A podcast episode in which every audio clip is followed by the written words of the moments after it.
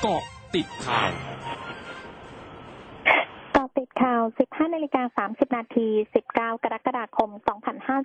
2564 พลเอกประวิตรวงษ์สุวรรณ รองนายกรัฐมนตรีในฐานะหัวหน้าพักพลังประชารัฐเผย มอบหมายให้ร้อยเอกธรรมนัฐพรมเผ่ารัฐมนตรีช่วยว่าการกระทรวงเกษตรและสหกรณ์ในฐานะเลขาธิการพักพลังประชารัฐ และผู้อำนวยการศูนย์ประสานงานสถานการณ์ฉุกเฉิน สถานการณ์โควิด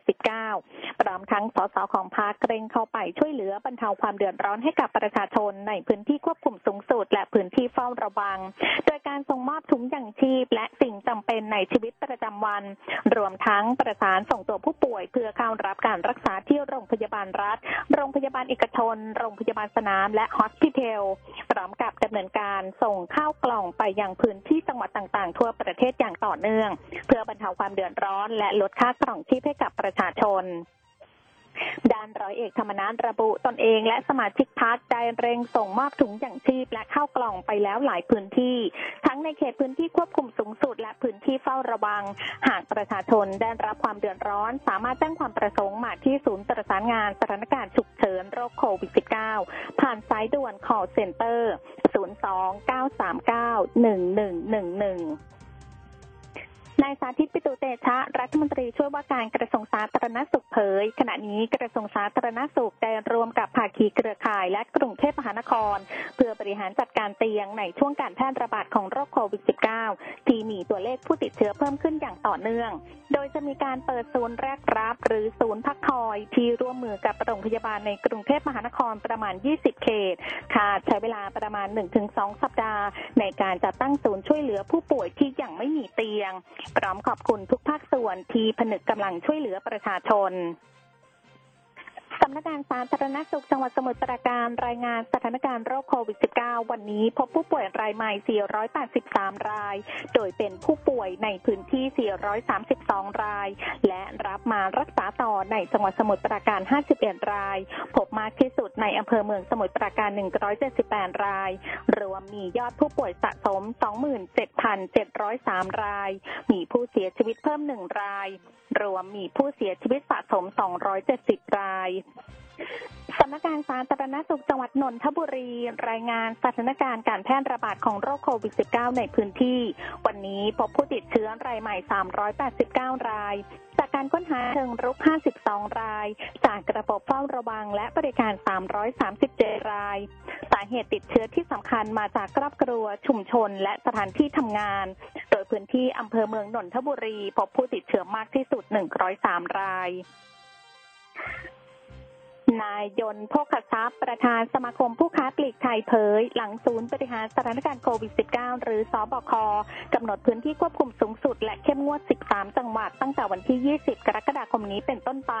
ห้างสรรพสินค้า ศูนย์การค้าเปิดบริการได้เฉพาะซูเปอร์มาร์เก็ต ร้านยา พื้นที่ฉีดวัคซีน หรือบริการทางการแพทย์ของรัฐ จนถึงเวลา 20 นาฬิกา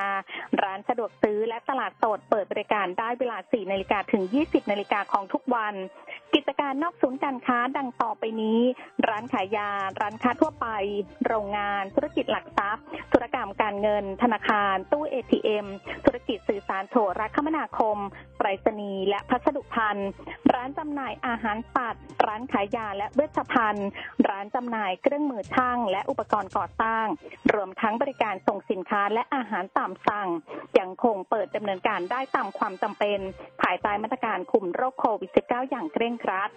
พร้อมยืนยันผู้ประกอบการค้าปลีกมีความพร้อมเสริมการบริการด้วยช่องทางออนไลน์ เพื่อให้ลูกค้าสามารถซื้อสินค้าผ่านช่องทางนี้ได้อย่างสะดวกและง่ายทุกที่ทุกเวลา นายธรรศพลฐ์ แบเลเว็ลด์ ประธานกรรมการบริหารบริษัทเอเชียเอวิเอชั่นจำกัดมหาชนหรือ AAV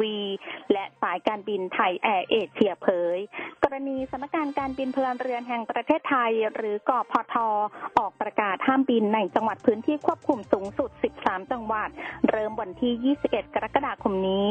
ว่าที่ผ่านมาสายการบินไทยแอร์เอเชียได้ประกาศหยุดบินไปแล้วตั้งแต่วันที่ 12 กรกฎาคมที่ผ่านมา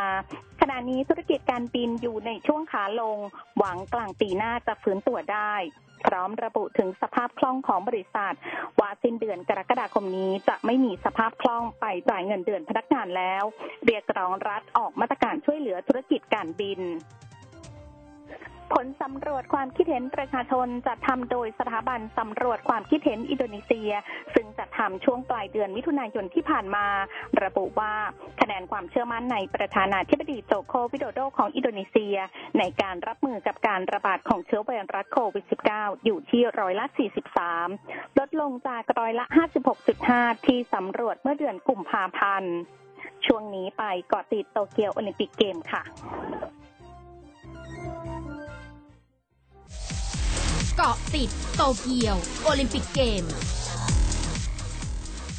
รมตำรวจนครบาลของกรุงโตเกียวในญี่ปุ่น เริ่มกำหนดช่องทางเดินรถในพื้นที่ใกล้สถานที่จัดการแข่งขันโตเกียวโอลิมปิก โดยผู้ขับขี่ยานพาหนะทั่วไปจะถูกปรับ หากฝ่าฝืนกฎระเบียบด้านเมโทรบริเทนเอ็กซ์เพรสเวย์กำหนดเก็บค่าผ่านทางเพิ่มเป็น 1,000 เยนสำหรับยานพาหนะที่ใช้บริการทางในกรุงโตเกียว เวลา6นาฬิกาถึง 22นาฬิกาตามเวลาท้องถิ่น เริ่มวันนี้